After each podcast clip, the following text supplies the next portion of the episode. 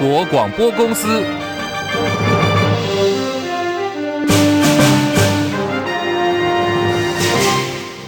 大家好，欢迎收听中广新闻，我是黄丽凤。进口鸡蛋造成了民怨沸腾，行政院院长陈建仁今天到立法院进行专案报告并被询，他首度为进口鸡蛋的疏失造成社会纷扰，向国人道歉，同时也允诺会精进相关的措施，让国内蛋价更为平稳。张伯仲报道。国内鸡蛋风暴在台中传出，液蛋代工厂商喊冤，透露是应农业部要求把产地改写台湾之后，已经沸腾的民怨持续攀上新高。农业部昨晚辩称，这是对于实质转型认知和食药署出现落差，为此紧急道歉，坦承是中央畜产会对标示认知误解。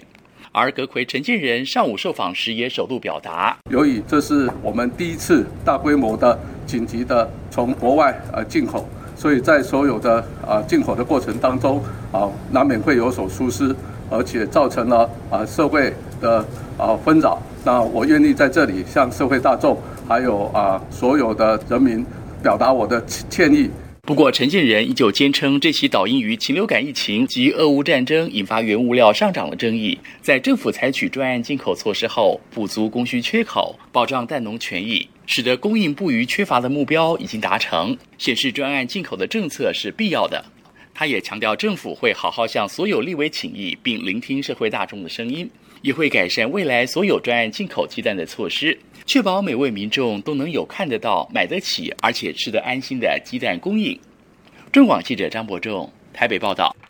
进口蛋争议延烧，一路烧进了农业部，前部长陈吉仲黯然下台。台湾民意基金会在今天发布了最新民调，只有两成一的民众满意陈吉仲最近处理缺蛋危机的表现，有高达五成七的民众表示不满意。基金会也说，这代表着国人普遍不能够接受最近政府进口鸡蛋政策所带来的各种的乱象。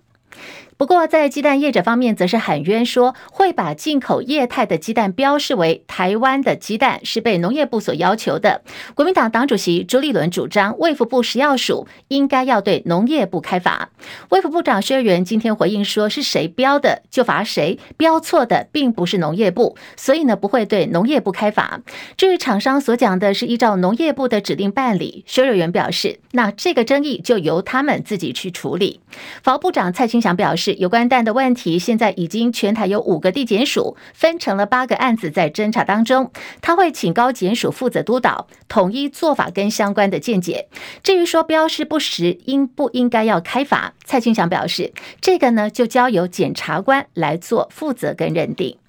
国防部部长邱国正今天在立法院惊报，最近敌情蛮异常的。他说，研判的共军这个月有执行联合军演，包括有陆海空两栖，还有陆航，国防部都在掌握当中。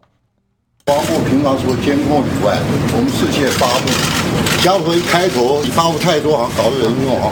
但没有发布，呃，最后人家暴露以后，我们再发布，就变成哎，我们好像在遮蔽什么。国防部现在只有遵从一个原则，我们实行实报。至于他为什么要这些动作，我们有我们的研析。好，国防部昨天晚间就先发布了攻击动态，首度有提到同步监控福建大城湾附近的地面部队动态。这个做法跟往常不一样，所以也引发了媒体讨论跟外界的关注。邱国正表示，国防部呢就是依照事实来做陈述，没有刻意要隐瞒，也呼吁外界不要去质疑国军的能力还有情报的来源。媒体追问邱国正说：“现在国军有没有吃巴西蛋、进口蛋呢？”邱国正表示，副食品供应或者是国军的福利站跟厂商都有签约，鸡蛋必须要从台澎金马生产，现在正在严格监控，并没有发现有巴西蛋。国军原则上吃的都是国产蛋。白宫出面叫停，美国驻日本大使伊曼纽最近在社群平台接连重炮抨击中国大陆国家主席习近平，引发了关注。媒体报道说，美国总统拜登的幕僚已经要求伊曼纽必须停止发布批评习近平的相关贴文，而白宫国家安全会的官员最近也告知伊曼纽，相关的言论可能破坏拜登政府修补跟中国大陆紧张关系的努力，甚至呢有可能会影响到原定今年秋天要举行。的拜习会，这里是中国广播公司。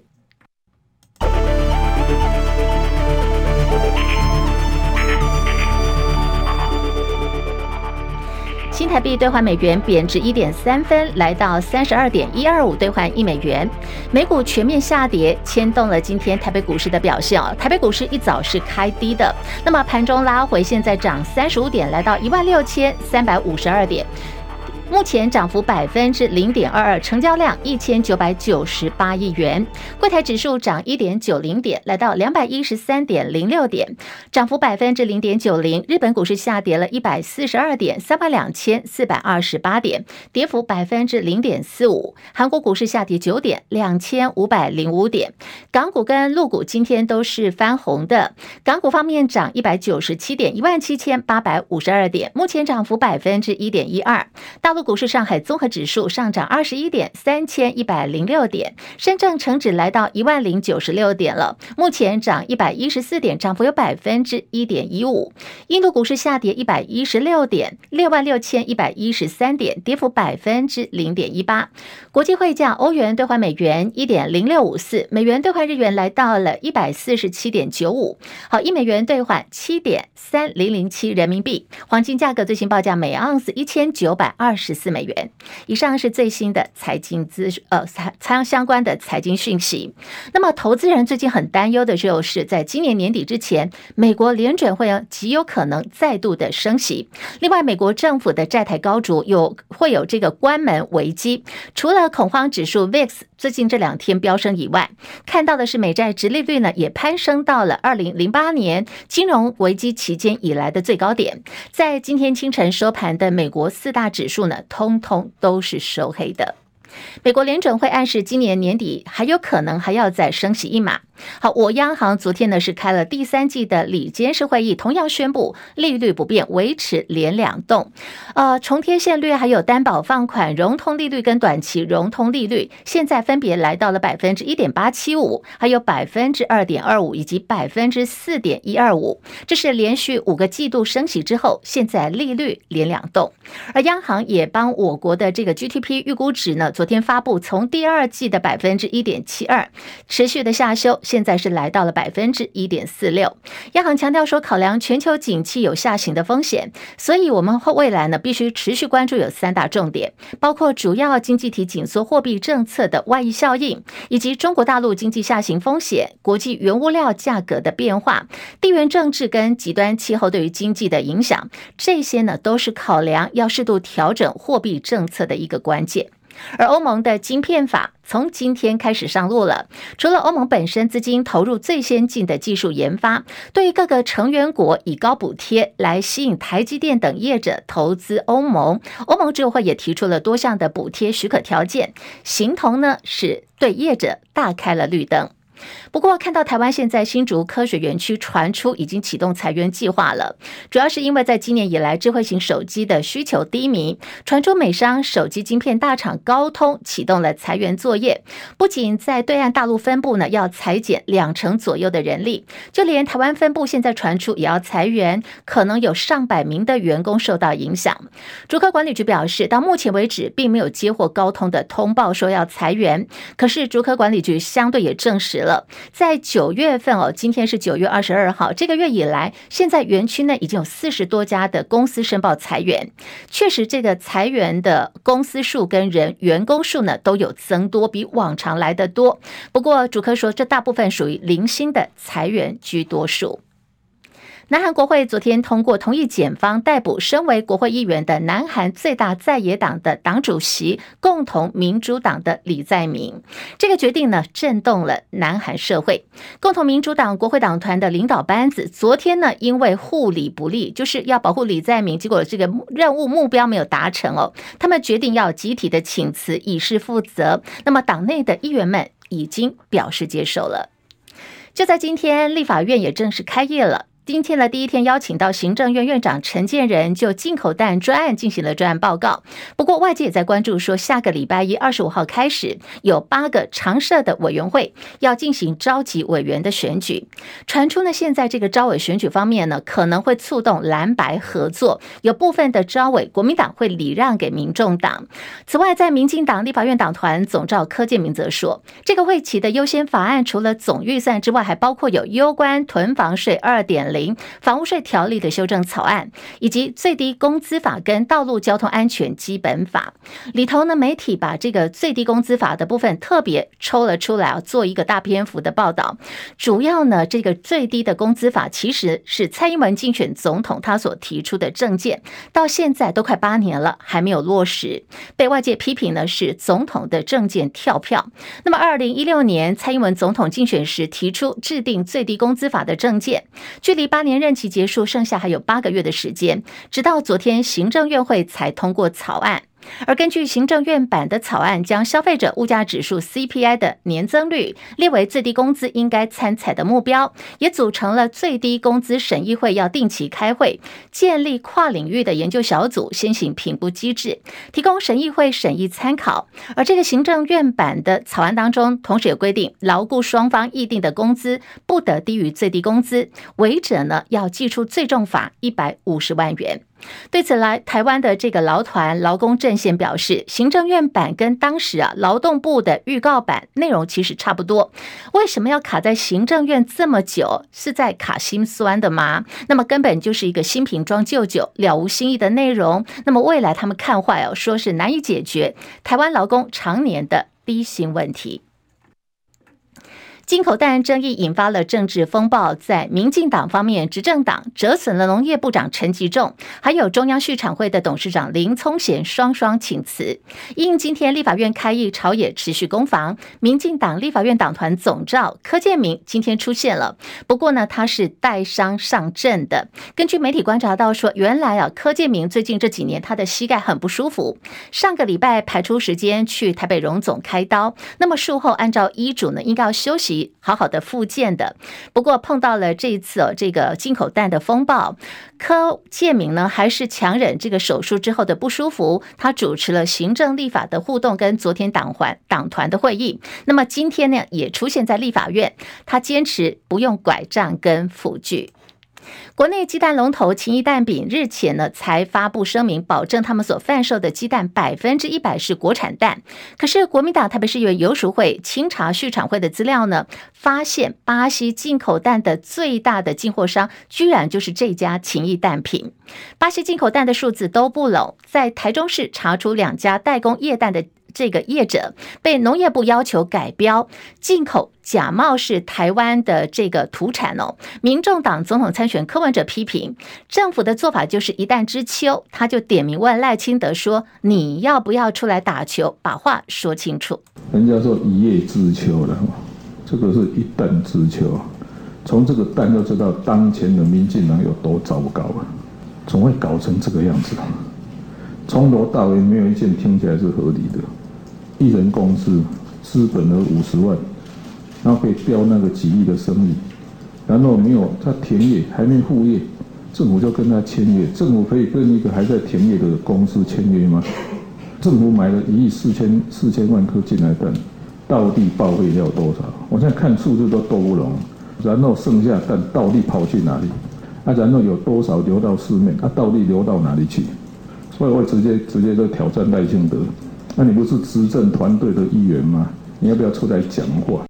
好，现在柯文哲就坦言说，他就是要挑战赖清德，问赖清德，你对于这次的鸡蛋风暴掌握有多少？这么多的进口蛋到底流到哪里去？难道就要全民来买单吗？那么到目前为止，其实赖清德对于这次的进口蛋的风暴，他还没有说面对这个问题来讲话跟说清楚。而台中市卫生局查获两个蛋商受到农业部指示，把进口蛋做成了冷冻杀菌的液蛋，产地就改标台湾，遭到这个涉犯时法移送法办了。现在台中地检署方面已经分成他自案在侦办当中。不过业者喊冤呐，说这个都是农业部叫他们这样标示的。当时农业部还提供了标示的样章来供他们参考。而农业部其实哦，在这个陈吉仲呃辞职之后呢，现在农业部的代理部长还有畜牧司的这个司长也已经出来跟社会大众道歉，表示他们已经在就此进行调查了。未来该检讨的就检讨，该惩处的就惩处。中央市场会也对因为标示方式的认知误解产生争议，也跟社会大众表达了歉意。不过，这个过期的进口蛋是全民买单。新党桃园立委参选游志斌就到农业部去抗议，他抨击有高达五千四百零二万颗过期蛋等待销毁，这个部分就浪费了公帑有新台币四亿元之多，所以要提出国家赔偿，要求农业部不起一定要负起这个损害赔偿的责任。他说，这个赔偿全民呢，应该是每个人要赔十七块钱。现在时间来到了十三点十七分，好，我们今天的。新闻最前线呢，要到桃园来看看啊，前后两任桃园市长的施政满意度。连一连线的是我们的中广记者李明朝，明朝上线了吗？上线了。好，我们来看这个是《天下》杂志公布了二零二三年县市首长施政满意度的调查。桃园市长张善政，他排第十六名，被民进党桃园市议会的党团抨击说施政满意度开倒车啊，要张善政好好的深刻反省。其实呢，类似调查年年都有嘛，每一任的县市首长也都会被考评。明朝怎么看这一次的这个民调？如果拿着张善政跟前任桃园市长郑文灿来做对比，你来看这个两个人前前后任比一比哦，有哪一些看点呢？明朝，好好的，那如果我们先用《天下》杂志这针对桃园市长张善政的调查，是位在全国第十六位，不过他在六都的之中是施政满意度第三，仅次于连任的台中市跟高雄市。所以这份调查是以张善政第一任为主。那如果我们用进一步分析郑文灿跟张善政上任后的第一年天下杂志满意度的调查的分析，郑文灿的第一年在二零一五年，他的全国是第十五，六都是第四，所以两个都有波在伯仲之间，所以两个的施政满意度其实都有一点获得民众的支持跟期许，希望能再接再厉。好，那么如果说这个施政满意度，我们拿来比一比哦，这次算是张善政他上任八个月来的这个第一波成绩单。明朝来看，如果说现在张善政还要能够更赢得民心，现阶段有哪些作为是可以让桃园市民生活更加有感的呢？明朝，如果我们用一百天的施政来看，其实张善政的满意度是说非常还不错，包括他有。扩大肺癌筛检跟营养午餐的免费，还有一二零零通勤月票、幼稚园大班助学金的补助跟动员补助这些。那如果现在张善政又把研考会跟资科会他们合并，希望打造一个智慧城市的科技的部分，其实接下来张善政可能还是以智慧科技为主，因为他期许自己是科技市长这个部分，我觉得他会大力的在推进。好，我们非常谢谢明朝的这个观察还有分析，谢谢。那么提到了这个张善政，我相信有很多的朋友印象还啊蛮深刻的，就是在上一波呢，台湾要放这个台风假的时候，本来讲好双北、基隆跟桃园它是共同生活圈，所以呢会四县市同步。当其他的双北市有宣布台风假的时候，按照当时的协议呢，桃园是要跟进的。不过就在最近这个台风假表现当中，张善政他是脱队走自己的路哦。当时他坚持，到底要不要放台风假，是要看实际的这个数据，用科学来说话的。呃，不过因为他就是没有跟双北同步放台风假，当时还被桃园市民批评点名哦，要他出来讲清楚。那么后来我们用事后诸葛来看，其实当时张尚任觉得不要放台风假，后来是印证他是对的。所以张善政这个理工男、科技男，在这个桃园市政的带领方面，其实就像刚明朝所讲的，他是认为要用科学用。科技来说话、来办事情的。国民党总统参选侯友谊结束了访美行程，今天回到台湾，凌晨四点多呢，搭机返抵桃园国际机场。他在大厅发表了回国谈话时候说：“此行美方有受到美方的重视，也加深了台美的友谊。不管是美国国会的议员、智库的学者、前政府官员们，同样的关心。”一个最重要的问题，面对台海不稳定的局势，台湾如何应对？如何避免战争？如何确保台湾和平？我身为未来的领导人，我很清楚地表达，对内坚定捍卫中华民国主权独立和自由民主制度，同时也要用和平的方式解决。两岸的歧义。好，这是今天凌晨回到国内的侯友谊。那么现在外界看说侯友谊到美国的这个八天的出访行程，觉得他表现还不错。不晓得我们的朋友怎么看呢？在直播间新闻来一点，现在直播间也开放，大家可以留言，可以交流，谈一谈大家对于侯友谊这次访美行的看法。侯友谊表示呢，美方关心台海局势，他已经表达对内会捍卫主权、独立跟自由民主，要用和平来解决歧义点。前副总统吕秀莲昨天呢是意有所指的说，要当领导国家的人，不要以为自己是大老板，要所有人的这个都要听话。被认为呢，吕秀莲的这番话是在暗批红海创办人郭台铭。好，郭办发言人黄世修也做回应了，他说这个其实是应该在暗酸总统蔡英文。呃，我觉得这个好像也有点在暗酸蔡英文总统哦，因为这七年多以来，大家看到了。蔡英文大小姐脾气，然后什么事情都不回答，什么事情都不出面，然后整个民进党的利益体系，包括各式各样的光电、风电、绿能，还有炒地皮的争议，或者是这些呃官商勾结的这些弊案，我觉得吕秀莲真的是讲话非常的高干，就是他不带痕迹的酸了蔡英文总统跟赖清德副总统。不过我还是觉得政治事务本来就是可受公平。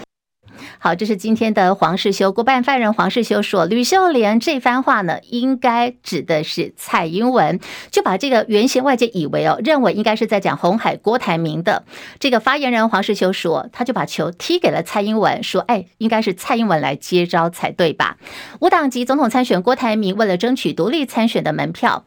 本月十九号开始已经启动连署登记了。昨天晚间呢，郭办再度宣布第三波的这个连署站点有三十个，这回就包括了郭台铭坦言是监困选区的台南市，然后加上前两波的二十个站点，现在全台呢提供来连署的站点已经有五十个了。按照总统副总统选举罢免法的相关规定，郭台铭争取独立参选，他的这个连署门槛必须要有二十八万九千六百六十七份才能够取。取得总统大选的门票，连署时间总共有四十五天。郭振颖如果想要达成这个连署门槛，换算下来，你每一天的业绩啊，必须要取得将近有六千五百份的连署数。网红四叉猫昨天贴出了新竹市政府媒体群组一个内部的截图，传出有媒体记者呢跟这个徐千晴，好，他就是高虹安的发言人，来问说，哎，那市政府的回应之后，竟然遭到徐千晴回电质疑说，你怎么问这么多题嘞？那么这名记者就很不高兴、不满的在群组反问，那未来是否要规定记者一天只能够问几个问题？今天一大早，徐千晴本人呢已经现身了媒体群组，跟记者道歉了，说自己。会虚心检讨，再次的表达歉意。而高虹安最近的争议相当多，卷入了贪污案被起诉，另外还有这个男友干政等等。有媒体报道呢，是市府公务员将相关的公文外流给特定的名嘴。新竹市府发言人表示，确实有这个情况，当事人也已经承认了。这个案子现在交由政风单位在做后续的调查。彭清仁报道。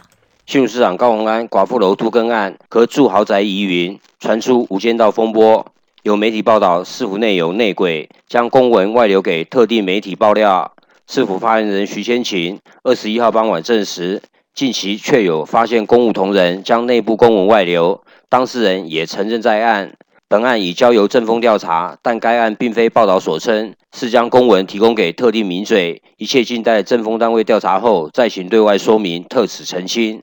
而政治评论员李正浩也煞有其事，透过脸书公布他在市府生喉咙，说明是从市府的网站下载公文资料，并公布网址，强调这些任何人都可下载，更讽刺政风人员可以了解如何从网站下载这些资讯。李正浩提到，很多人好奇他的消息来源为何，新竹市政府虽有内鬼。市府还证实要启动政风调查，甚至威胁说有刑事责任。其实他的资料来源生喉咙就是市府都发处的网站，并请市府政风处快去调查都发处。李正浩表示，因都更利益庞大，因此所有核定的公文与会议过程都是公告，当然要放在网络上让人下载。李正浩讽刺市府高层到底在慌什么？李正浩还强调会继续挖呀挖，挖出市府的大秘宝。中网记者彭其仁在讯报报道。好，来看一起车祸发生在国道一号中山高南下的高雄冈山路段。这起车祸呢，造成一人死亡，还有四人轻重伤，确实的肇事原因还在调查当中。温良奎报道。国道第五公路警察大队冈山分队小队长曾景宇表示，这一起车祸发生在二十一号深夜十一点十二分。地点是在国道一号南下三百四十九点四公里高雄冈山路段。初步了解是一部货柜车行驶外车道，疑似未注意车前状态，追撞前方一部小客车，造成小客车事故后停于路肩，但货柜车未停，再往前追撞一部营业大货车，致使该营业大货车再往前推撞前方两部营业半联车而肇事。这起车祸造成一人死亡，两人轻伤，两人重伤。被撞的大货车上，三十九岁乘客王姓男子受困在副驾驶座，被救出来时已经没有生命迹象，紧急送医抢救，仍宣告不治。事故现场一度封闭中线和外线车道，直到二十二号凌晨两点半左右才完全排除开放通行。警方说，五名驾驶都没有酒驾，确实的事故原因有待调查鉴定。中广记者温兰奎高雄报道。持续来关注的是一把恶火发生在台北市万华区和平西路三段上的一间长照中心。今天清晨发生了火警意外，警消紧急救援疏散了四十多名的长辈。不过就在这个过程当中哦，有发现一名民众没有生命迹象，送医之后抢救不治。详细起火原因现在还在调查当中。好，另外是明天就要正式开幕的第十九届的亚运。明天开始到十月八号，在中国大陆浙江省的杭州市举行。那么最近陆陆续续有部分的赛事已经提前开打了，像是中华代表团男子足球就以一比零击败了印尼队。